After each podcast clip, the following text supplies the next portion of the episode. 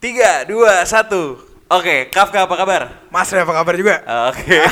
Mantap, Itu dia tuh opening baru kita berdua. Apa kabar semuanya para pendengar?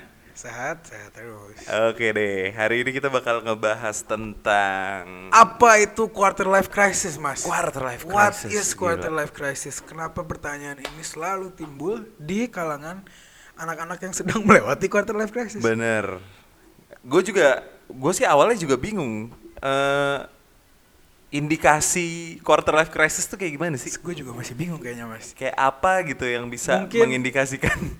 Mungkin kita juga, mungkin kita lagi mengalami ini, kita juga nggak tahu kan. Hmm, kita benar, nggak mungkin paham quarter life crisis sepertinya kalau kita belum melewati quarter Ah, ah. life crisis itu.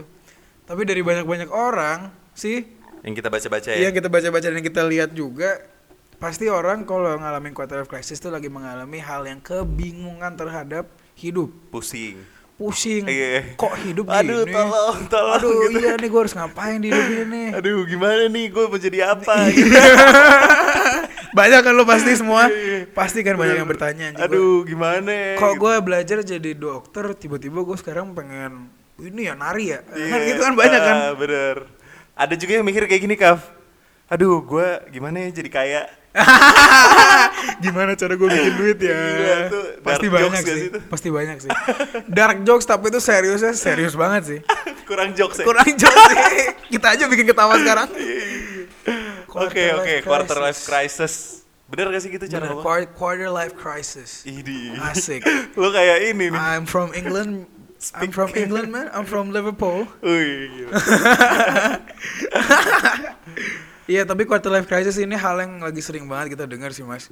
Maksudnya Benar. banyak banyak teman-teman kita Banyak. juga yang kayak lagi Lagi menghadapi ini ya. Lagi menghadapi problema-problema yang akan membentuk mereka sepertinya. Mhm. Mungkin.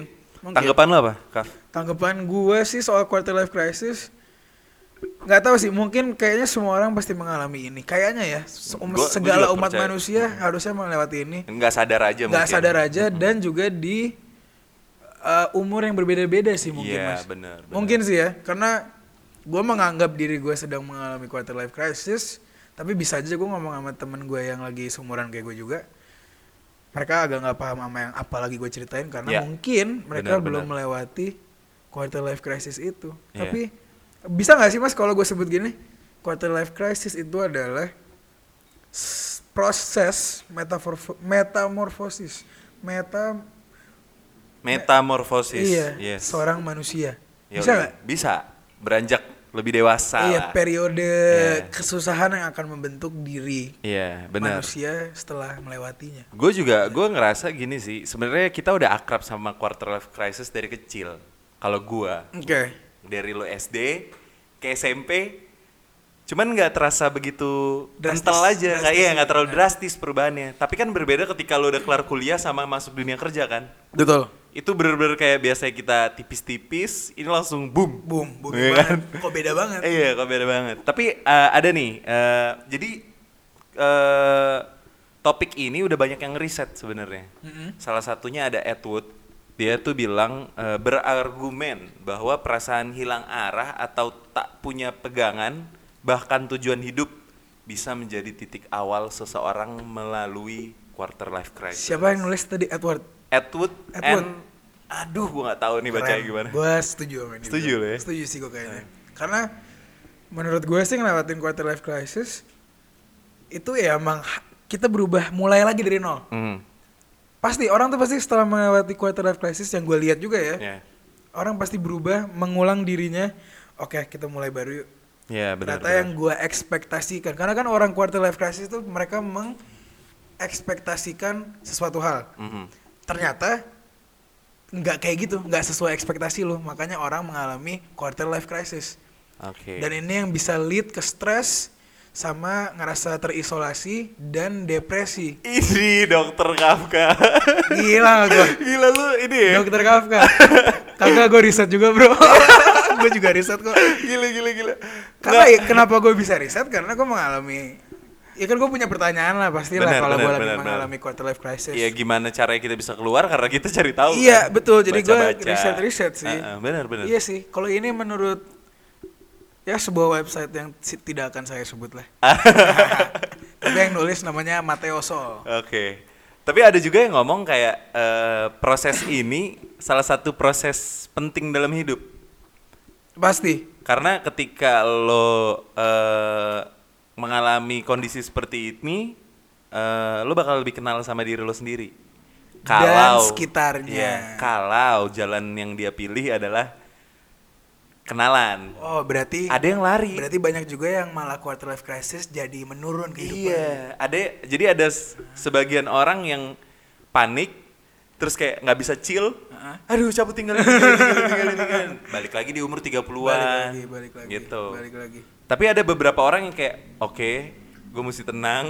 Ini kenapa? Kenapa hidup gue drastis berubah seperti ini? Setuju sih gue, soalnya nggak banyak orang dengan rate suicide yang tinggi Mhm. itu alasannya karena mereka sedang mengalami quarter life crisis. Iya, banyak sih. Mereka tidak kuat nangkep informasi yang dia dapat, yang dia telah pelajari, jadi stres itu, jadi Iya. depresi.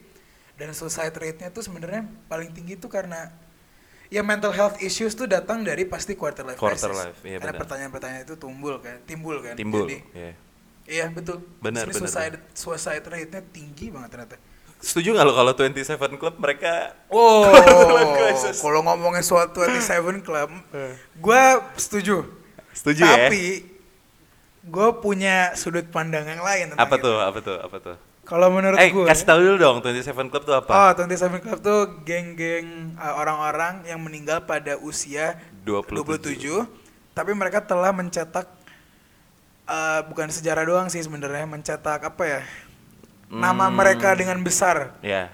Di ke dunia. dalam dunia. Ya, mempunyai impact yang besar lah. Iya, mempunyai impact yang sangat besar. Menurut gue, Yang cuma hidup 27 tahun. iya kasihan juga ya 27 tahun. Siapa aja tuh? sih? Kurt Cobain, Kurt Cobain, Jimi, Jimi, Hendrix. Hendrix. Aduh banyak Amy, ya? Amy, Amy Winehouse. Winehouse. Banyak lagi. Banyak, banyak, masih banyak banget. Uh-uh. Menurut gue, Itu yang terkenal lah. ini sudut pandang berpikir pemikiran aja ya. Oke. Mungkin ini nggak ada logikanya, nggak ada saintifiknya, tapi menurut gue mereka telah menjalani kehidupan mereka mati-matian, Mhm, bersuara. mhm. Karena life crisis itu, karena kebukti nih semua orang yang kena quarter life crisis tuh pasti berhubung eh 27 Club, orang-orang Ah. di 27 Club tuh berhubungan dengan quarter life crisis. Iya. Semuanya. Mhm. Dan menurut gue mereka telah masuk ke ke bawah dengan stigma quarter life crisis. Oke. Jadi mereka tidak mau belajar dari situ, mereka malah terus mencari, mencari, mencari, Gali terus ya. menggali, menggali, menggali, berkarya, berkarya. Walaupun karyanya terbukti Iya. di mana-mana orang melihat mereka sebagai legend, Iya. tapi sebagai pendirian mereka Iya. Itu mereka udah kalah. Nilai-nilainya. Jadi menurut gua iya. umur Bagus 27 banget itu tuh. adalah either lu masuk ke pintu neraka Iya. atau lu ke pintu surga. Surga. Anjing iya. gak? Keren, keren, keren. itu sudut pandang gue. Sudut pandang lu langsung Gua tuh ya. langsung tuh. Gokil, gokil, bagus, bagus, bagus, semua yang bagus. dengar pada mau percaya atau enggak. Tapi gue setuju sih sama itu. Bisa jadi. Gue juga berpikir bisa jadi kan? itu. Bisa jadi. Karena emang untuk karir mereka hebat. Banget. Tapi secara internal sama diri sendiri itu mereka Malah ya pengen bisa suicide dibilang- kan? Iya, Kurt Cobain. culun lah ya. Iya. Ode lah mereka kayak anjing gue udah gak kuat gue ode deh. Padahal kalau mereka bisa keluar dari situ, itu Mereka akan bisa- menjadi hidup yang sangat Indah. Indah. Bener. Kayak siapa? Beatles vokalisnya Paul McCartney. Paul McCartney. Yoi. Iya, dia. Eh, Beatles tuh bubar pas mereka umur berapa ya? Dua Beatles tuh Wah, ada dari tahu tahun deh tuh. sembil, eh, lima, 53 sampai 53 Oh, eh, 57 sampai mereka tahun 70 57 sampai tahun 70 itu berapa tahun? 13 20-an? tahun Enggak ya, Mereka cuma 57. 13 tahun loh mas 57 sampai Tahun 5, 1957 sampai 1970 bubar Oh, 70 pas. 70 pas tuh Oh bubar iya. Bayangin Gila ya. Mereka juga, pasti 13 itu lagi tahun. umur berapa berarti? Mereka terlahir tahun, gua paham Beatles Iya. ya geng Yoi, yoi. Mereka lahir tahun 45, 42 Mhm. 42 ke 57 itu mereka lagi umur berapa?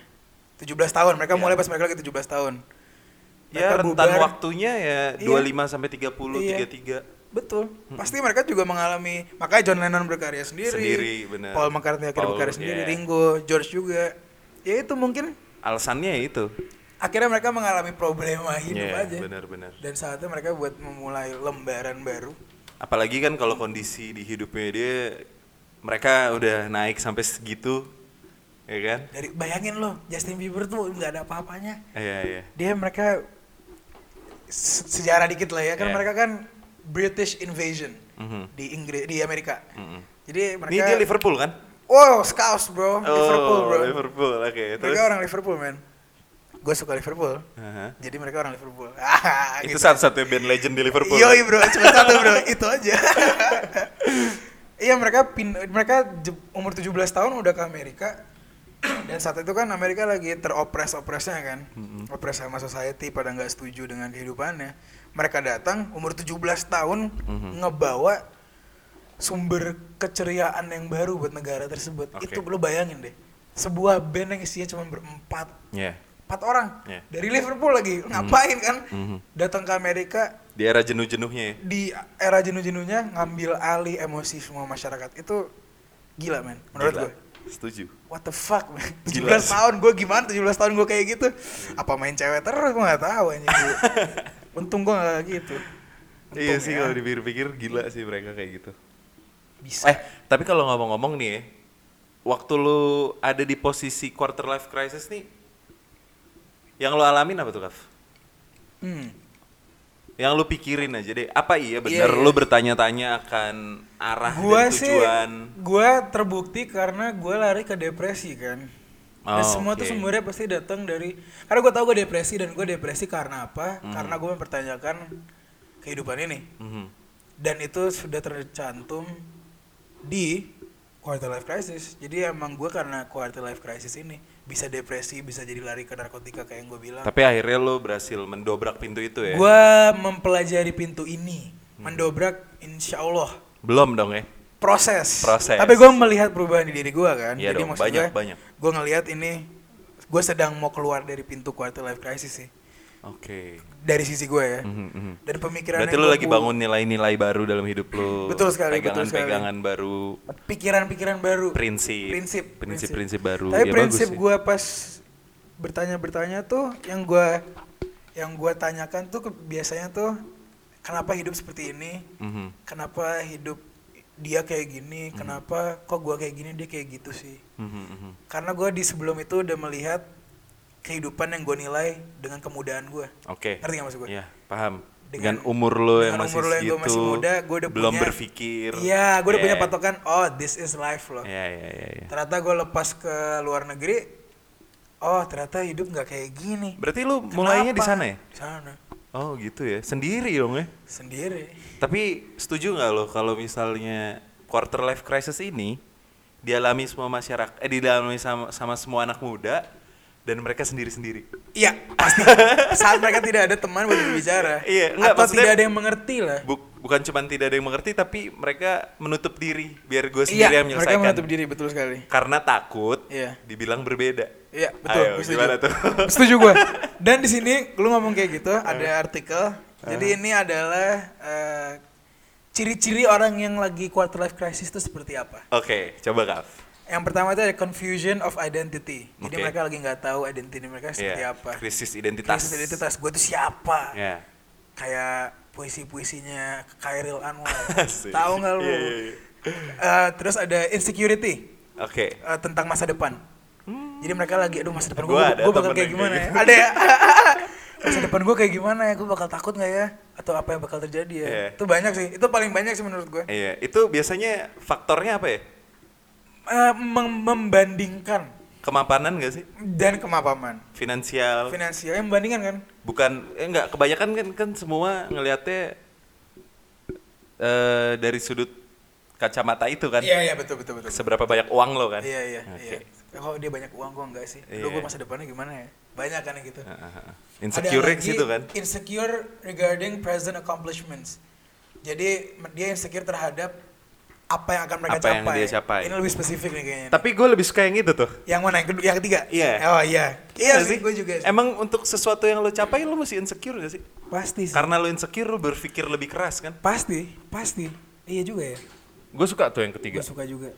Terus ada lagi eh, disappointment with one job. Hmm. Dia udah keburu masuk ke kerjaan yang kayak sekarang, Aha. ternyata dia nggak happy. Dia kira dia happy awalnya. Hmm. Banyak nggak teman-teman lo yang masuk kantor tiba-tiba kayak kayaknya gue bukan kantor. nih." Sangat banyak. Banyak ya? Sangat. Benar Sangat sekali. banyak. Bahkan ada yang udah terjebak.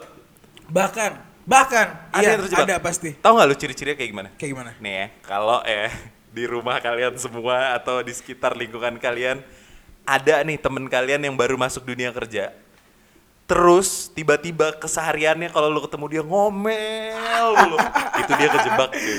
Udah mau nggak mau jalanin aja bisa Iya. protes dong. Ketok pintunya dia terus bilang, "Nyet, lu keluar deh." Kalau nggak bagus lu di perusahaan itu.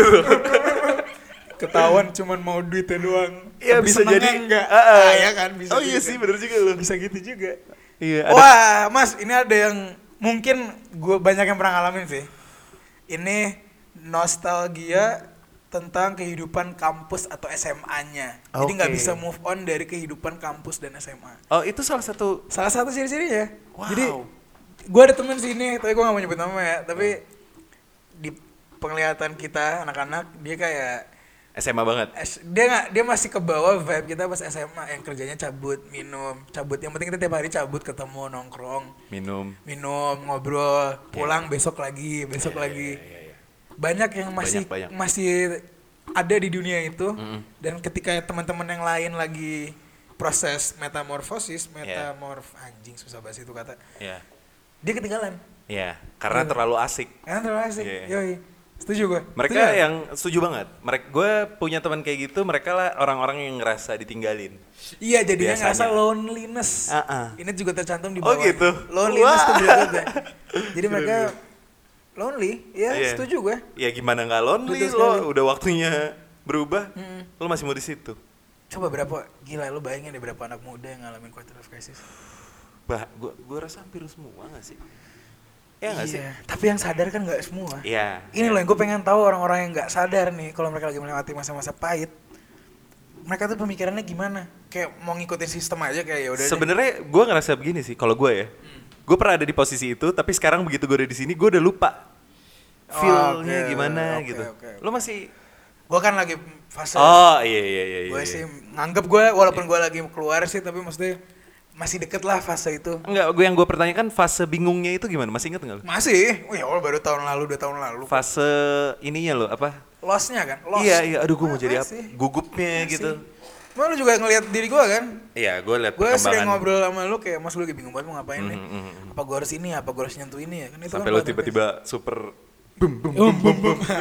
Amin amin semua Gila. amin tapi ya gitu maksudnya yang gue alamin sih rasa pemikirannya adalah gue lost gue merasa ini dari gue ya Eh, ini deh, ini bagus nih, pas banget nih Kaf. Hmm. Eh, yang meyakinkan lo untuk mengambil langkah pertama lo tuh apa? Pasti kan begitu lo lost kan lo kayak duduk sendiri, nggak mau ke mana-mana, nggak mau melangkah. gue kan? ngelihat diri gue sendiri nggak produktif Itu yang meng... pertama kayak Hmm. Yang negor lu banget. karena kan gue punya banyak pikiran gue sering menyendiri gue Hmm. sendiri Mhm. gue ber- berpikir terus berpikir terus berpikir terus terus gue ngeliat sekitar gue anjing gue kerjanya mikirin doang kenapa nggak pikiran gue gue jadiin sesuatu bukan Itu karena tahap bukan awal bukan karena lagu 420 kan? anjir Zaman. shout out Ari Lesmana Oke, jadi lu ngerasa diri lu nggak produktif, Enggak, bukan lebih produktif tuh nggak produktif doang sih lebih ke nggak ngapa-ngapain?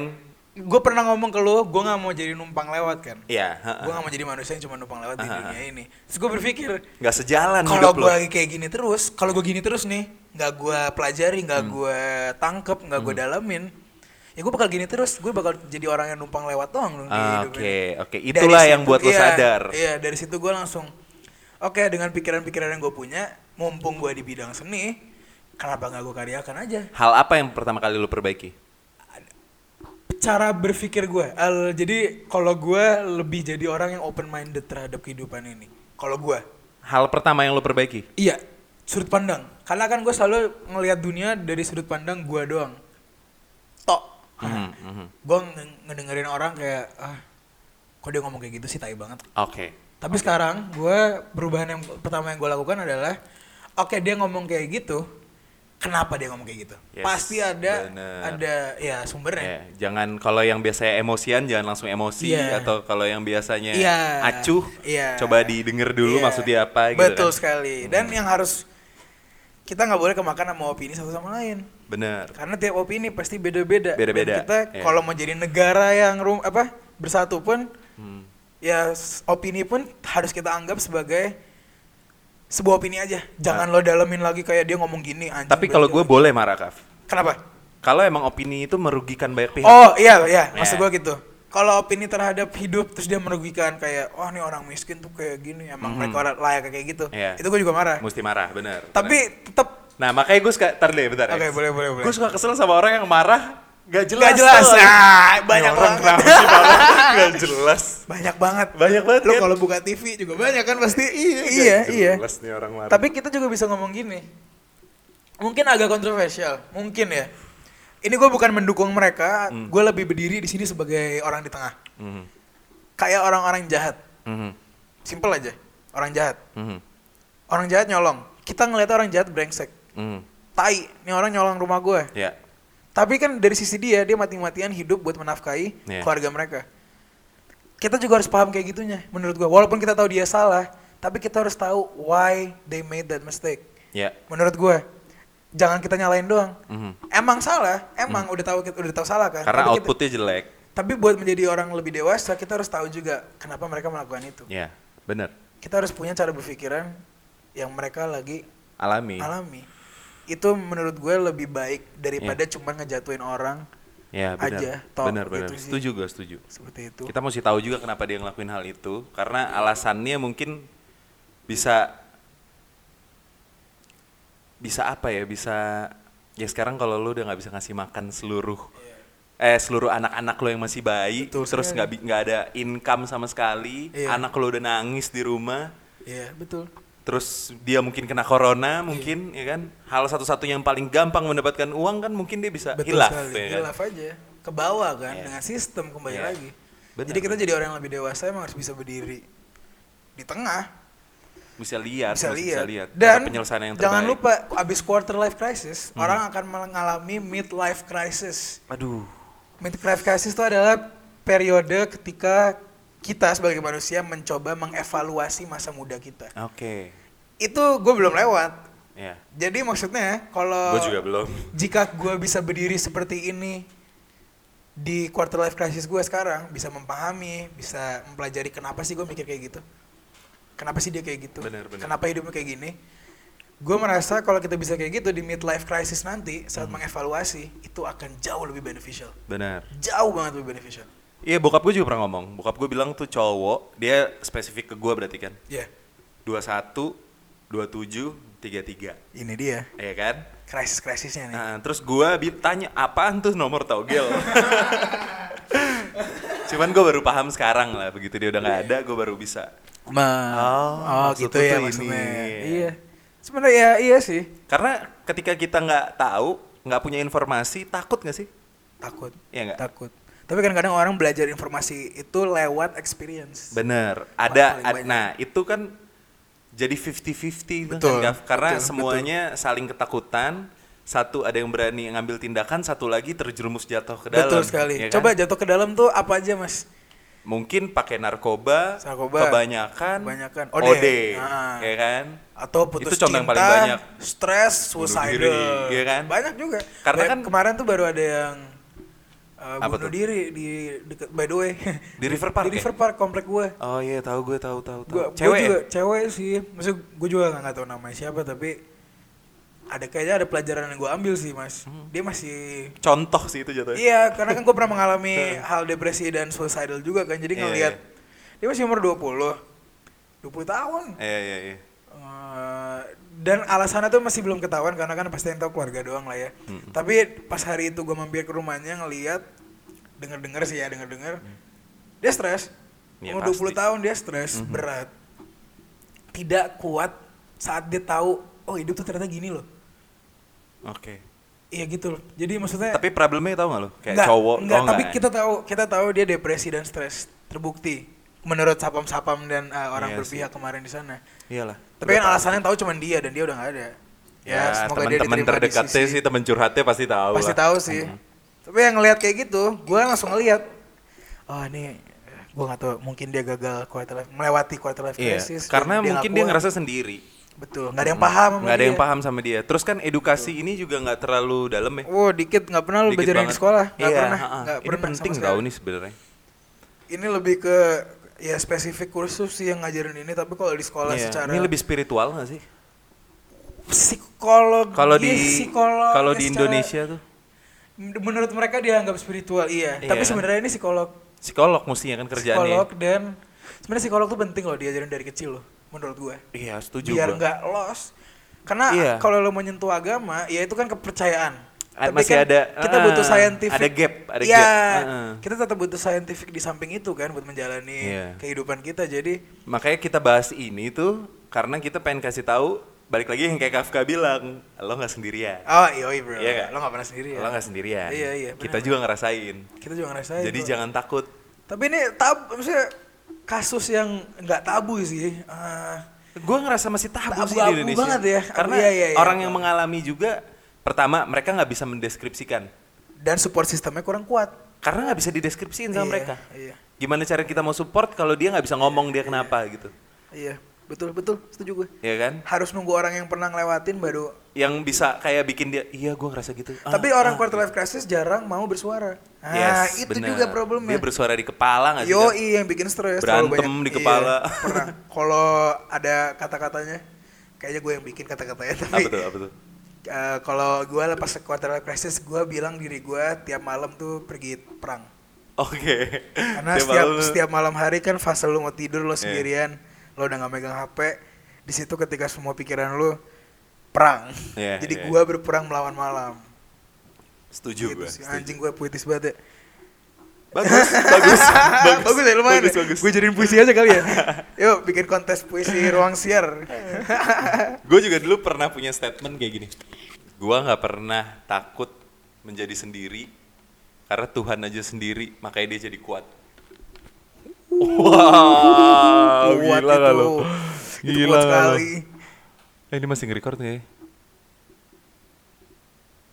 Eh, masih, masih, masih. Gila. Iya. Zaman-zaman Ini gue kita lagi. ngobrol kayak gini karena harusnya kita ada bintang tamu guys, tapi corona sangat mengaruhi proses perjalanan kita. Bener, tapi ya mudah-mudahan minggu depan kita bisa datengin eh, Tamu yang- narasumber, iya, narasumber. yang relate sama tema sekarang Betul ya. sekali, betul sekali. Dan cara cara dia menyelesaikan quarter life crisisnya dia tuh gimana gitu. Kalau cara oh, lu Bentar, gua- ini gue ada mau ngomongin sesuatu sih mas. Apa Skala kayaknya kita di karena lagi corona nih, Mhm. kayaknya kita baru menyadari banyak hal yang kita belum sadar sebelumnya. apa tuh?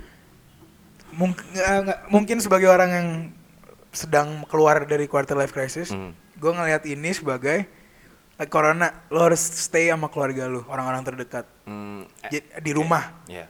Nah, i- kalau lo lihat, ini saatnya kita generasi-generasi yang baru kan banyak yang nggak deket sama keluarganya, Iya. banyak yang sering cabut, keluarganya ditinggal. Kayak Hmm. ini kesempatan buat nge-build relasi keluarga lagi. Iya. Kesempatan yang tepat buat main game sama keluarga, main kartu, Hmm. nyanyi-nyanyi bareng mungkin. Nah ini yang di pitching sama orang negara biar Pinter ya orang negara ya. Iya, orang negara kita biar ayolah udah karantina aja semua Iya, gue lagi iya. pengen ngumpul sama keluarga Iya. gue udah karantina Dan dari segi dan dari segi psikologis kita sebagai manusia kita juga ngelihat betapa pentingnya persatuan keluarga ini. setuju ah, setuju karena kan quarter life crisis Iya, juga iya. ditopang sama betul. backstory keluarga yang Betul. kurang deket ya Betul, betul. Dan Setuju, setuju. dari segi outside-nya, Mhm. Ini orang-orang lagi di rumah berarti environment kita sedang dibenahi sama alam sendiri menurut oke gue. Jadi ini kesempatan buat alam ya numbuh lagi. oke Jadi kan jarang orang keluar, jarang orang berbisnis, jarang orang kerja lagi kan karena lagi corona kan. Jadi ini jadi di- orang pada buka podcast Iya, ketahuan deh. terus terus Anjing lu ngomong gitu gue jadi ngeblank anjing. ya sorry sorry sorry Enggak sih, enggak ngeblank sih maksudnya. Ya iya, jadi saat- saatnya alam untuk memperbarui dirinya gitu Iya, ya. bumi lah lebih Iya, tepatnya. bumi. Saatnya bumi menyehatkan diri lagi. Iya, mereka kan udah berapa puluh tahun nggak di, Dirusak. Nggak dikasih waktu buat sendiri gitu. Setuju ya, setuju banget gue. Sekarang kayak akhirnya, aduh kata bumi kali ya. Udah lu semua di rumah dulu main sama Gue keluarga. capek. Gue mau metamorfosis dulu ya. Iya. Siapa tahu ada spesies baru abis ini. Bayangin lo kalau ada spesies baru keluar gara-gara ya? corona. Iya, so- kalau zombie apocalypse gimana mas? Aduh, nggak deh. Jik, Jan- ya, lu jan- nggak, jangan- jangan gue ke sana gue juga gue nggak mau mempercayai itu, tapi lu pikirin aja, pikirin aja nih, Hmm. jika corona, Hmm. ini corona covid 19 kan Yeah. udah ada corona yang sebelumnya, Yeah. jika corona ini berkembang biak, anjing berkembang biak bahasanya, menjadi virus yang lebih mematikan, Ya, bisa ngebikin orang jadi gila, bukan jadi zombie deh, ya. Kayak Flaka gitu ya? Iya, iya, Oh, kayak flaka anjing. Ada yang tahu nggak flaka apa? Aduh, Iya, iya. tapi ya kayak gitu. Hmm. Bayangin, jadi orang yang kena corona tiba-tiba akan mengalami stres, mengalami depresi karena penyakitnya, dia jadi gila, jadi zombie. Iya. Zombie bukan zombie yang kayak banyak Iya, lobang-lobang iya. di mukanya Iya. enggak ya. Dari sikapnya jadi gila aja. Hmm. Lu bayangin coba Mas. Di Jakarta deh. Chaos banget sih itu pasti.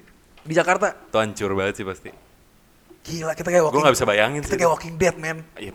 Bisa jadi ke sana kita. Sudirman nggak lagi yang namanya macet, man. Iya iya iya. iya. Gue pakai topi koboi. Oh, ini. bakar sigar, Iya, iya, iya. ngambil senapan, setiap ada orang lewat, wah, Gue gimbal gue. Anjing. Tahu gak lo yang gimbal? Iya, yang gimbal, iya, iya, iya, iya, iya. Anjing, gue pengembara gue kalau kayak gitu. Gue berkembar apa namanya ke mana-mana. jika quarter life crisis menjadi pengaruh orang menjadi zombie, oh my god, ini plot twist kehidupan kita. Aduh. Aduh, Eh, cara gue baca juga nih. Gue ada bacaan eh, dia ngasih tahu tips gimana cara dia keluar dari quarter life crisisnya oke, dia. gitu. gimana menurut si Edward ya? Eh, bukan, udah Oh, udah beda. lagi, Siapa beda sekarang? Eh, nggak ada nih penulisnya Oh. nggak ada nih. Oke, Nah dia bilang kita harus telanjang, coba jelaskan telanjang tuh apa mas? Apakah buka baju? meninggalkan enggak. oh, Ntar pada bugil dong. Aduh. meninggalkan kita yang dulu. meninggalkan kit sosok kita yang dulu. Iya, Oke. kita bener-bener lepas dulu, bener-bener nggak percaya dulu sama semua hal. Kayak misalnya, eh gue adalah eh, orang yang selama ini gue pikir gue adalah pembalap, misalnya gitu. Iya, iya, iya. Udah, ntar dulu lu mikir kayak gitu. Iya. Kita mulai dari nol lagi. Iya. Lo mesti kenal dulu diri Iya. lo gitu. Dia bilang kayak gitu. Telanjang tuh maksudnya lepaskan dulu dari Mungkin- segala ikatan. Oke, itu Terus, menarik, itu menarik sekali. terus lo kenalin dulu diri lo. Gitu. Nah, dia bilang kenalin dulu apa yang lo mau. Betul. Lo mau Sebagai apa sih di hidup gitu. Lo mau Iya, jadi iya. seperti apa, mau Iya. apa, pikirin dulu itu. Uh, menarik karena Udah lo konsep, baru lo uh, nilai-nilai iya, hidup, di- ya kan? dibikin baru. Iya, nilai-nilai hidup jalan bikin baru. Apa nyakitin perasaan orang itu baik gitu. Hmm, Oh, nggak baik. Nggak baik tuh kayak gimana aja. Lu pelajari lah. Pelajarin lagi, abis itu bikin nilai lagi di hidup lo. Oh, gua nggak boleh jadi orang yang Selalu diterapkan kan, selagi belajar itu Iya. terus diterapkan terus nah diterapkan. ini dilakukan terus menerus Hmm, sampai lo die hmm, hmm. gitu. Jadi kita belajar mulai dari quarter life crisis kata dia, kita mulai belajar yang sesungguhnya. Gue setuju. Gila, gila, gila. Setuju ya? Karena gue spiritual orangnya. Iya, gue juga setuju. Gue setuju Gua juga banget. setuju. Kita harus eh, untuk berubah kayaknya emang bener kita harus me-shutdown diri kita yang lama atau kita nggak bisa berubah. Iya. Jika kalian stres gara-gara hidup kalian lagi kayak gini, itu kan pola hidup kalian. Hmm. Ya. Saatnya kita mengubah sistem hidup kalian. Benar. Kalian matiin dulu, Iya. kayak baru lahir lagi gitu loh, Mas. Nah, me- dia bilang kayak gini. Ketika eh, apa namanya? Lo sampai di titik quarter life crisis, lo tuh bentukan dari orang tua lo. Oh ya, yang Ya, dididik, Yang dididik. yang terdidik. ya kan begitu udah le- eh, dalam fase itu lo lepasin itu semua lo mengevaluasi apa yang dididik sama orang tua lo Ya. contoh lo mesti kayak gini ya jadi orang eh, Tuhan tuh begini begini begini begini begini begini begini tapi mungkin lo di fase quarter life crisis itu lo ngelihat kayak gini lo ngomong kayak gitu tapi lo mengaplikasikannya nggak kayak gitu Iya. paham gak maksud gue. Betul sekali. ya kan Betul betul. lo ngomong kayak gitu tapi lo sendiri di rumah begini gitu Iya, betul. nah itu lo mesti buang jauh-jauh karena pada dasarnya kata dia manusia itu Atau dipelajari. ya Atau dipelajari. atau dipelajari kenapa nah kan kalau lo pelajarin lo tahu oh manusia ternyata emang lebih gampang Betul ngebilangin sekali. daripada melakukan Betul gitu sekali. terus kenapa kok eh, dia bilangin gue terus landasannya apa landasannya supaya dia mau lo jadi lebih baik, iya. gitu Jadi kita paham kan sekarang. Jadi kita Dan paham. harus diingat juga, setiap generasi punya cara kehidupan yang berbeda-beda. setuju banget Jadi yang setuju orang banget. sering lupa adalah kalau misalnya katakan bokap kalian umur 50 60, ya ya mereka hidup di generasi 80-an, Bro. yes benar Itu beda zaman sama wajar sekarang. aja kalau dia nggak ngerti Wajar kalau dia nggak ngerti cara Iya. hidup yang benar gimana. Iya. Misalnya yang kita lagi alami lah sebagai anak muda benar benar benar Jadi kita tetap Jangan marah sama jangan orang tua marah. lu. Lu Iya. harus pinter nyari. Oke itu yang bilang dia, yang dia bilang bener. Ambil, positifnya lu ambil. ya Yang enggaknya, jangan lu buang kalau menurut gue. Ini gue ya. ya lo pelajari kenapa mereka ngomong gitu Iya. dan lo perbaiki baru lo terapin ke diri lo Nah, kalau gua lebih baik ya, kalau gua lebih baik menurut gua ketika lo tahu apa yang diajarkan sama orang tua lo itu Ah, salah, ah. yang baiknya kan tadi disimpan nih, Iya. yang salahnya dikaji. Kaji Bener ya. kan? Dikaji, dilihat di oh nih nggak Ah. salahnya begini begini begini begini, berusaha untuk menjelaskan kesalahan itu. betul sekali Baru presentasi ke orang tua Betul lo. sekali. Kalau menurut gue. Nah, itu dengan cara itu udah membuat lo jadi orang yang lebih dewasa lo Bener, tapi ingat dia orang tua lo. Oh, Cara iya. ngomongnya Cara ngomongnya harus ditata, benar. gitu. itu susah sih Makanya gue kadang Susah suka ngeliat orang, eh gue suka ngeliat temen-temen gue yang punya problem sama orang tua ya. Tapi gue sadar apa yang dilakukan orang tua ini sebenarnya buat kebaikan anak. betul selalu Tapi anak nggak ngerti. That's nah, itu dia dia belum sampai di fase itu. Makanya gue kadang suka, huh dasar lo anak kecil gitu. orang Ada- tua suka ngomong kayak gitu. I- iya sih Mungkin dia kayak aduh. kayak ini sebenarnya ada kayak kalau kita ngeliat sejarah kebanyakan orang-orang yang merantau itu ada dua Oke. either mereka mau mencari nafkah di Mhm. kota lain di tempat lain yang bisa lebih eh, beneficial buat hidupnya atau mereka sedang kehilangan jejak Oke. kenapa Pencarian jati diri ya. iya iya eh, iya betul menjadi Iya, jati iya. diri Kalau yang mencari nafkah kan udah jelas. itu niat mereka Niat. Ah. Katakan lo tinggal di kampung, gue mau ke Jakarta mau bikin duit Udah karena ada di Jakarta goals. lebih banyak Yeah, eh, opportunity. Itu beda. Aha. Tapi biasanya orang quarter life crisis juga melakukan Pengembaraan seperti itu. dan itu banyak, itu terbukti dari sejarah. Oke. Kenapa? Aha. Yang gue pelajari ya, Hmm. orang kan selalu bermigrasi, selalu pindah-pindah. Itu Yeah. emang budaya manusia. Ya. Mereka awalnya di titik ini, Yeah. di titik itu mereka udah stuck dengan eh, areanya, dengan Yeah. cara pemik- pemikirannya. Nggak ada yang bisa dimainin lagi. nggak ada yang bisa dimainin lagi. Mulailah mereka mengembara keluar, Yeah, mencari hidup yang baru. Iya. Kayak gitu. Iya. Jadi ini orang-orang quarter life crisis bisa menyimbolasi Itu kayaknya kejadulan tuh, Kaf. terlalu jauh ya. Terlalu jauh. Bisa juga kayak sekarang. Ketika enggak, kalau menurut gue gini, ketika lo kan kayak gitu kan. Dulu eh, hidup manusia mengembara kan ketika Mengembara. lo udah nggak bisa. Ah. taruh- nah, begitu generasi berkembang, Ah. ketika mereka udah nggak bisa melakukan apa-apa di satu hal itu, mereka bikin. Mereka bikin. Jadi kerajaan. Jadi kerajaan. bisa main-mainin orang. Berevolusi kan. Iya, berevolusi. Jadi puppet master kan. Yoi. Apa? Secret society mana? Secret Waduh, society. waduh, waduh, waduh. Tapi Gila. itu kembali lagi semua berdasar pasti dari kegelisahan. Kegelisahan. Semua karya yang lo Iya, lihat. Iya. Dan ya ini Setuju. terbukti kan dari masa lalu kan. Jadi emang sebenarnya quarter life crisis tuh adalah titik di mana kita harusnya mencari tahu dan berubah. Ya. Bukannya malah ke bawah. Ya, benar. Karena kelihatan orang-orang yang nggak ke bawah pasti yang di suku-suku zaman dulu yang Hmm. nggak percaya kalau di luar kehidupan mereka masih ada hidup yang lebih banyak. heeh. Mereka mati dengan kehidupan yang di situ. Ya. Tapi orang yang mengembara Ya. mati dengan pengetahuan yang, Yang jauh banyak. lebih banyak Iya, dan pelajaran yang jauh lebih banyak. Ini bisa kita terapkan juga ke sistem era sekarang. Benar, benar. Kalau kalian lagi kayak kena quarter life crisis di rumah, Iya, atau- bersyukur kalau menurut gua. Karena lo nggak mengembara. eh, enggak maksud gue gini, ketika lo masuk ke fase quarter life crisis, lo mestinya bersyukur, men. Dari situ lo bakal jadi sesuatu yang lebih Hebat. baik, Yang lebih hebat juga. lebih hebat, Betul sekali. lebih besar gitu. Betul sekali. Kalau lo eh, fight, Fight, emang harus fight, Iya. harus. Kalau lo lari, Harus. wah, Ini gue mau ngomong sama lu, lu bisa setuju bisa nggak? Atau Oke. mungkin gue bisa minta, minta pendapat juga oke ya. oke. Kebanyakan orang yang kerja ada dua. Mhm. Ya, maksudnya gue nggak mau ngitung orang yang eh, nggak kerja ya, Iya, yang iya. nggak dapat kerja. Tapi kalau orang yang udah kerja tuh ada yang mereka kerja tapi nggak happy karena duitnya udah enak aja. Maksudnya Iya. emang itu udah bisa menghidupkan mereka. Iya, Tapi ada juga yang kerja pengen bikin sesuatu yang wow, oke. kreasi-kreasi yang wow. Itu kalau gue tanya lu ya, menurut lu kayak gitu, mereka udah kejebak sama quarter life crisis atau sistem yang udah ada, jadi mereka kayak yaudah deh gue kerja gini aja deh. Sebenarnya mereka sebenarnya semua orang punya kapabilitas tuh buat Ya, jadi orang yang wow sebenarnya. Iya, iya. Tapi banyak orang tuh udah kepotong aja karena quarter life crisis. jadi ngejalanin identitas. hidup. Jadi Nah, ngejalanin hidupnya tuh ya sesuai kayak yaudah deh gue bisa menghasilkan ini, gue bisa menghasilkan ini. Gak apa-apa deh gue hidup kayak gini aja. Ya. Gimana menurut lu mas? Kalau gue tergantung, tergantung bagaimana perasaan orang itu.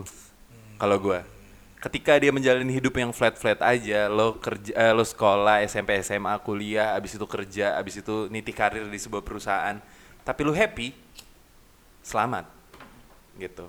Lo ikut pawang yang tepat. Wah, pawangnya bener berarti. iya, lo ikut pawang yang tepat. Selamat. Kalau gue gitu.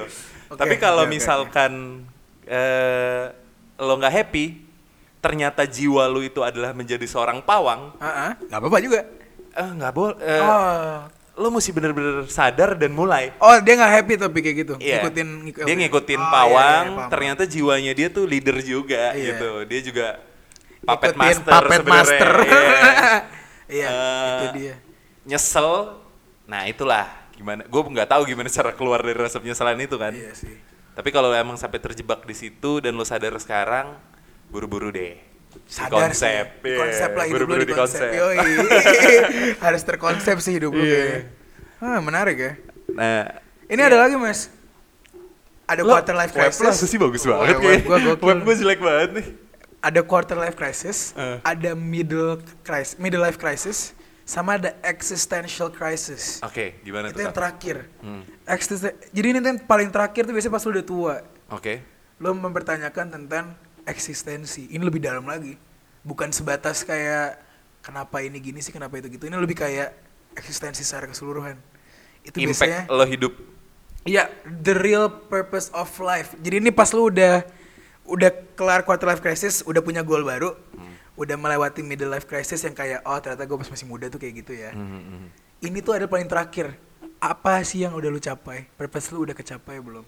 Aduh, gue gak berani komentar nih yang Ini ini, ini ini dalam banget sih ini. Iya, ini kayak gue belum nyampe juga gitu.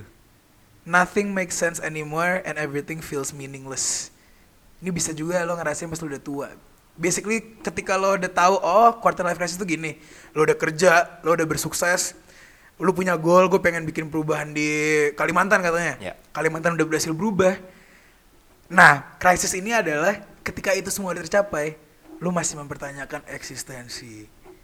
Dia mesti project baru berarti ini ya. gila nih, udah tua lo dapet existential crisis nih gimana? Itu mungkin kalau kita bisa bilang kayak Fuck ini men. Bill Gates gak sih? Iya mungkin dia udah bikin duit sebanyak itu tiba-tiba dia kayak kayaknya gue bukan. Tapi kebanyakan orang kayak gitu larinya ke sosial gak sih, Kak? Jadi kayak mau mungkin. Iya, kayak mau Nge- give back. ya charity, give back. benar, give benar, back. benar, benar. Tapi gue nggak bisa ngebayangin aja. Ketika lo pas masih muda kayak oke goal gue mau jadi orang yang buat perubahan di Indonesia. Tercapailah goal itu. Iya. Harusnya hidup menang dong. Ah, Iya. gue menang dalam hidup nih. Iya. Tiba-tiba lo dapet pertanyaan lagi. Emang purpose lo ini? Anjing gak? Bayangin deh. Emang lo harusnya Hmm. Kalau sampai kejadian kayak gitu sih gue gak habis pikir. Gue gak habis pikir. Ada Iya, mas, iya. ternyata ada. Existential crisis namanya. gitu. Mempertanyakan kembali ya. Pertanyaan kembali. Gila gila kalau sampai kejadian kayak gitu sih. Dan ini lebih buat jika jadi pas kalian mati, semua orang kan pasti akan mati. Mhm. Jadi benak pikiran kalian pas mati adalah, oke gue udah accomplish semuanya nih. Oke. Ini existential crisis buat mencapai pemikiran itu Ya, katanya. Oke oke. Gila Itu yang mati bro. tenang ya? Yang mati-mati Oh, tenang. Matinya udah tahu gitu. Udah tahu kayak, Aduh oke. dikit lagi mati nih. Gue udah menang nih, Iya, Udah, iya. terima aja. Iya, gue iya. siap buat tantangan berikutnya. Tapi gue cita-cita gue itu sih sebenarnya. Melewati semua krisis ini kan. Mati senyum Mati senyum. atau mati tahu. Gue pernah ditanya sama temen gue yang waktu itu kita di umur lagi krisis juga. Ketakutan dia yang paling dalam itu adalah Kematian. kematian. Dia nanya ke gue, nyet lo nggak takut mati gitu? Takut gitu. Siapa yang nggak takut mati gitu kan? Cara lu keluar dari Gue enggak. Oh lu nggak ya? Tapi lanjut dulu. Eh cara cara lu keluar dari rasa ketakutan itu apa? Nggak takut lagi gitu kan? Gue jawab, ah gue serius nyet. Kata dia gitu, kayak gimana? Lu keluarnya gimana? Kalau gue, gue jawabnya gini, gue udah tahu gue mau ngapain di hidup gue. Setelah gue kenal sama diri gue, gue udah tahu apa yang mau gue lakuin, gue mau sampai mana gue udah tahu. Dan gue yakin banget ketika itu udah komplis, gue mati. Dan gue berpegangan sama hal itu sampai sekarang. Kalau nanti, iya kalau nanti ketika gue udah komplis semua, gue mati, eh gue belum mati, baru gue tanda tanya lagi. keluar lagi pertanyaan-pertanyaan gitu. Menarik sih, menarik, Gitu. menarik, menarik. Wah, kematian tuh emang menarik sih. Karena kenapa gue bilang tadi gue nggak takut, pak aku masih dua-dua loh. Iya, iya. Gue iya. baru ulang tahun dua hari, tiga Tapi hari tapi temen gue ini juga mempertanyakan hal itu saat umur segini? enggak, enggak. enggak. Dia di dua tigaan. Ya deket lah, deket, Dekat, lah, dekat, deket dekat. lah. Ah, mempertanyakan Gue sih itu. karena ya mungkin gue bisa salah ya karena gue masih muda lagi. Kembali Iya, iya, lagi gue iya. masih 22 tahun kan. Tapi yang gue lihat sekarang adalah ketika sebelum gue mengalami fase depresi gue takut kematian Ah. hal yang paling gue takut adalah pas gue udah hilang nanti Oke, karena gue gua kan ada gitu. keluarga gue yang udah meninggal kan Iya, iya. kakek gue eh, nenek gue udah meninggal jadi gue kayak gue takut meninggal gue takut mati Iya. Kayak ke mana gue nih? iya di awal takut kan ketemu quarter life crisis gue jadi depresi dan suicidal Oke. di situ gue malah ingin mati Iya, iya, gue iya. nggak takut mati dan gue ingin menyelesaikan hidup gue Iya. karena gue nggak peduli lagi Iya.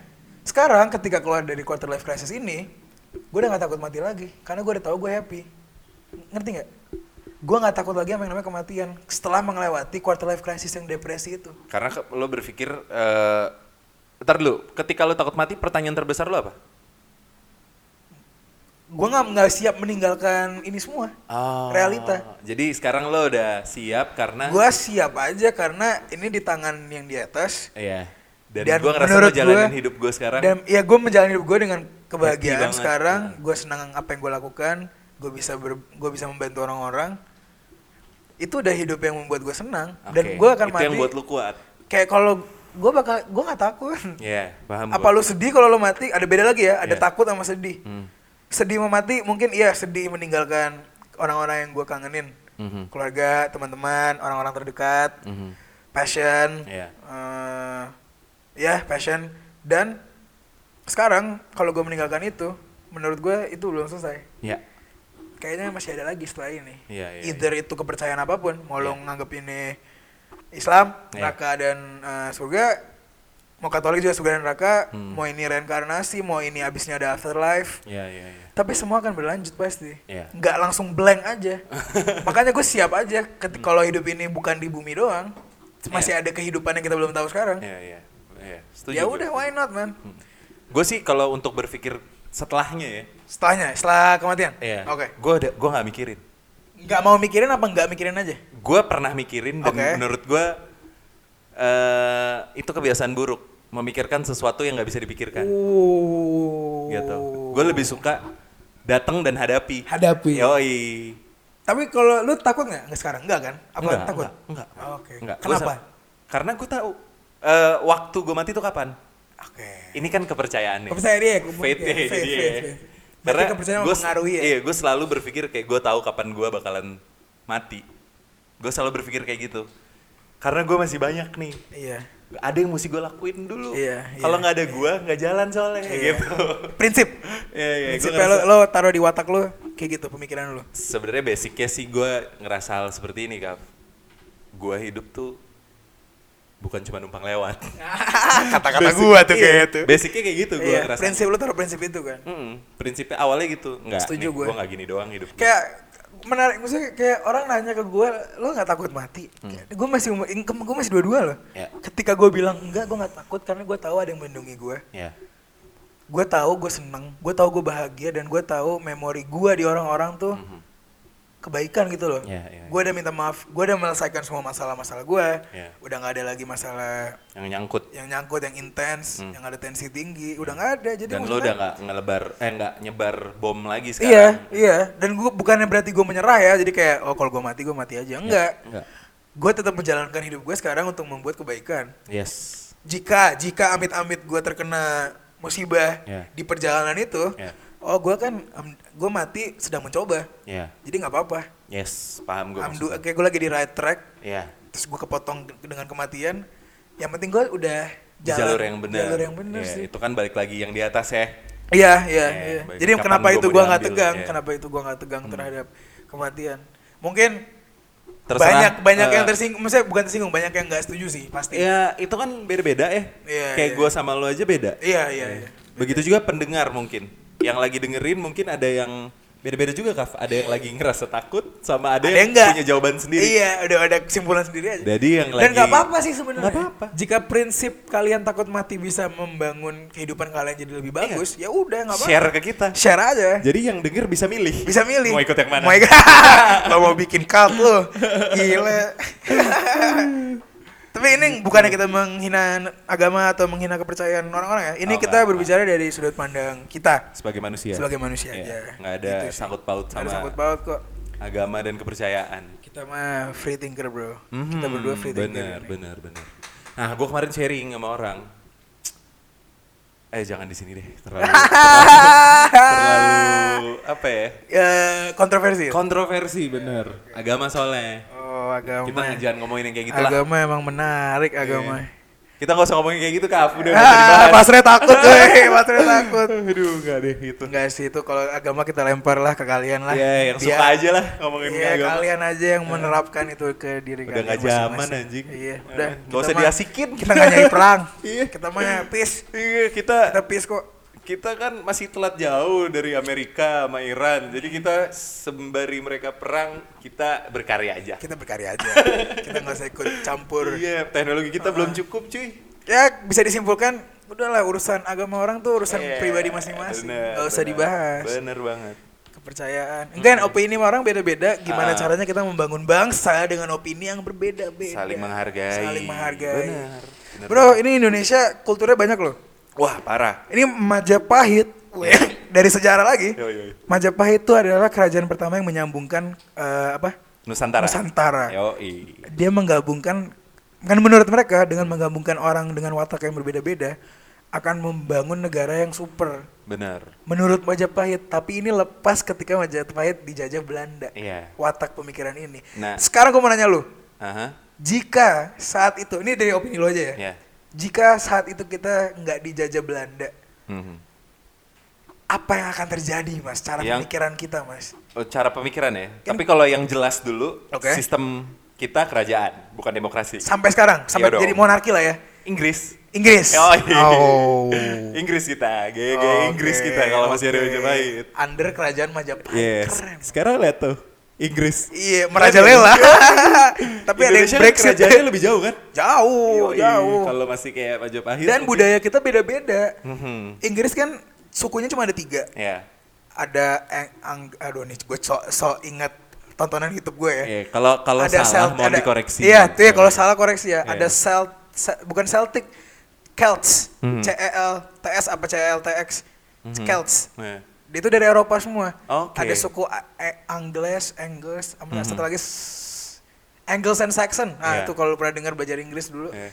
Itu sukunya cuma tiga yang Oke. masuk ke Inggris. Iya, iya, iya. Mereka beradaptasi dari tiga daerah yang berbeda. Iya, ah. Kita sebagai banget. kita banyak banget. Iya, Jika kita ada- bisa menemukan satu jalan Iya. yang benang merah gitu, nyari benang merah buat Indonesia, menurut gue kita bisa menjadi negara yang sangat super. Nah, itu kan makanya kita ada Jawa kan, Iya. Sunda, ada Kalimantan. Ada Melayu, ya Sumatera Melayu. Banyak-banyak dan beda-beda Ah. gitu. Itu kan ngaco kan Ngaco sebenarnya. sih. Tapi Hmm. potensi kan. Sebenarnya potensi tapi kembali lagi ke agama sih mas. Majapahit Ah. itu kerajaan Hindu Buddha loh. Ya kalau Hindu, misal Hindu, Hindu. iya maksudnya eh ya oke lah era Inggris mereka tuh- era mereka cuma sampai situ. Ing- Inggris Tapi kan tuh nanti eranya bergulir ke kita. Oh kan? iya juga Iya sih. Iya juga sih. Iya nggak? Mungkin. Tapi apa Indonesia siap kayak gitu mas? Mm, gua nggak nanya Indonesia. Apakah kalian pemimpin-pemimpin di masa depan siap gitu? Membuat perubahan ini. Yang jelas kalian mesti Indonesia banget. Kalau menurut gua. Nggak bisa ya- eh, nggak bisa lo mau gaya-gaya western gitu. bisa, Nggak bisa. nggak bisa, Nggak bisa. nggak Kultur bisa. kita beda. Beda. Watak-watak orang kita beda-beda semua. Yang jelas lu mesti tahu dulu kita, Kita tuh, tuh seperti apa? karakteristiknya gimana. Yo, i, Benar, ini benar. tuh mesti mesti dikutip ini. Waduh. Gue setuju kalau dikutip ini. Gila sama loh itu. kayak sama kayak main bola. Sebagai main bola. Nih, gue Coba. baru sharing nih kak. Coba nih pertama kali Mas Reng ngomongin bola ke gue nih. Gue baru denger dari gue nyangkut sebenarnya. Coba coba coba. Kayak di era Suratin ini gila bangga gue. Coba suratin siapa Mas? Suratin itu adalah seorang eh, pahlawan lah. Dia pembentuk PSSI. Oke. Dia yang ngebentuk PSSI. Dulu dia itu adalah seorang komisaris di bidang engineering. Dari komisaris apa? Iya, di Jerman. Wow. Tapi dia punya rasa bela bangsa. ya kan? Waktu itu eh, Indonesia dijajah Belanda, dia punya rasa bela bangsa untuk balik ke Indonesia, untuk ngebela Indonesia dengan media sepak bola. Gila. Jadi sepak bola kulturnya adalah sebuah alat perjuangan. Gokil. Gitu. Dan itu eh, apa namanya? mindset itu nggak berhasil diduplikasikan dengan baik sampai era sekarang Hmm. gitu. Nah, begitu juga yang tadi kita bahas, Kaf. Gitu. Kalau lo mau kenapa gue bilang pemimpin kita mesti Indonesia banget? biar tahu gitu biar paham kita dibawa gimana. ke mana Iya, biar kalau lo udah Indonesia banget hal yang lo lakuin bakalan Indonesia banget bener sih kalau lo melakukan hal yang Indonesia banget secara konsisten karakternya kebentuk oke. Begitu karakternya kebentuk baru bisa dipandang gak sih sama Iya. Ih, gila sotoy banget gue bisa tapi tapi tapi lo setuju gak? ada setujunya ada enggaknya. Oke, yang- tapi karena kembali pasti ke setiap hal tuh ada dua sisi kan? Mm, mm. kalau kita nggak western westernan kita bakal ketinggalan. Bisa juga. Bisa juga bisa juga. Iya, setuju, ada setuju. unsurnya. Ada yang berpikir seperti itu. Se- sebenarnya tuh kata yang paling tepat adalah kita mencari jalan tengah.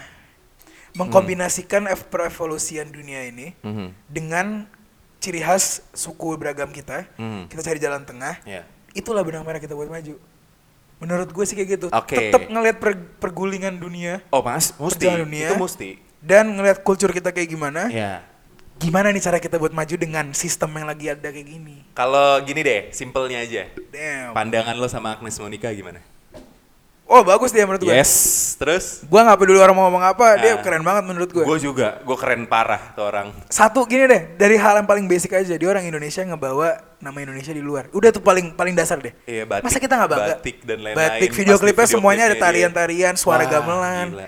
itu kan ngebentuk karakter, Ngebentuk karakter Indonesia kita. di mata dunia di kan? era modern lagi. Itu, dia. packagingnya tuh Packaging. mede- modern tapi dia nggak kehilangan kultur kita ini quarter life crisisnya pasti berbeda banget dengan orang-orang yang lama.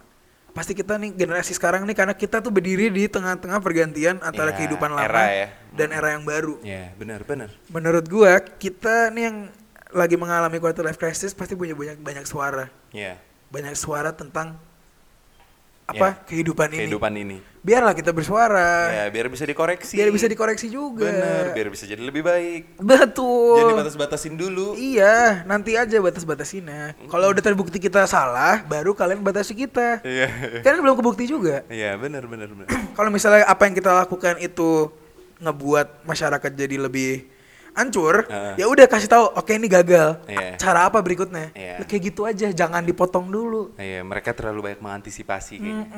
Mikirnya sekali-sekali tuh jangan nanti ya gitu sih. Playing God. Astagfirullah. Oh gua gak ikutan sih. Gua gak ikutan. Gua sih gua canda bercanda. Gua bener-bener gak ada problem sama yang namanya politik. Gua sih enggak gue juga enggak ya sudah cukup panjang. Seperti biasa segmen kita selalu satu setengah jam. Iya betul tutup aja kali ya ya gitu aja Hmm. Eh, thank you banget udah dengerin kita di ruang siar. Semoga apa yang kita diskusikan bisa jadi sebuah pelajaran ya Kafe. yoi Semoga apa yang kita bicarakan bisa menenangkan hati kalian. bisa menemani kalian di fase-fase Hmm. isolasi corona Isolasi. ini Oh ya, terakhir nih seru nih. Corona tolong jangan terlalu panik ya nggak sih? dan ya jangan terlalu panik Ya, kita Dan- hadapi bersama iya, sebagai kita sebuah warga negara yang betul utuh. sekali coba Jangan- dengerin deh kalau misalnya kita disuruh isolasi nggak keluar rumah Iya. kita ini nggak keluar rumah ya kita hari ini rekamannya nggak di backyard jalan apa deh mas Re Pondok Betung Raya. hari ini kita rekaman di rumah gua Ah. karena kita setuju banget dengan stay at stay home. at home. Yoi. kita kemarin memindahkan alat-alat ini Bener. ke rumah Nah, jadi kita mendukung nih kita tetap berkarya loh kita masih bisa berkarya loh di rumah coba tolong di didengar apa kata Menteri Kesehatan Betul. tuh. Soalnya gue udah mulai gabut. Iya, iya. gue nggak bisa nongkrong, nggak bisa pergi Iya. ke mana-mana. Biar- Kalau kalau kita nggak kelar-kelar, gabut Nah, mulu nanti. bener. Kerjaan gue di biar bisa normal lagi gitu. kerjaan ditunda semua nih gue nggak jadi syuting. Gimana? Bener bener bener. Gitu sih Jadi, jadi, ya. jangan terlalu panik, terus jangan nyebar-nyebarin isu-isu yang nggak jelas. Iya, iya. Jangan bikin yang udah panik tambah panik. Iya, mending kita menghadapi Diedukasi. ini dengan mindset yang positif. Bener, jangan lupa kalau lu keluar jaga jarak satu dan yang lain. Yoi. Terus hindari dulu kontak fisik, pakai hand sanitizer sama masker. Betul. Simple kan sebenarnya cuman butuh sedikit perubahan Iya, aja iya, sedikit, dikit aja, dikit. Iya Ayo dong, sih? coba lakuin dong biar kita bisa pergi lagi dong. Nah, gitu. Gue kangen nongkrong di luar nih. Iya. Gue kangen malam mingguan nih. Coffee shop gue sepi. Job gue dipospon semua. Pada dihentikan. ya udah. Oke deh kalau gitu, thank you banget udah dengerin Ruang Siar. Gue Rere Gerard. Gua Kafka Andre si brengsek. Sampai jumpa di episode selanjutnya. Dadah. Terima kasih.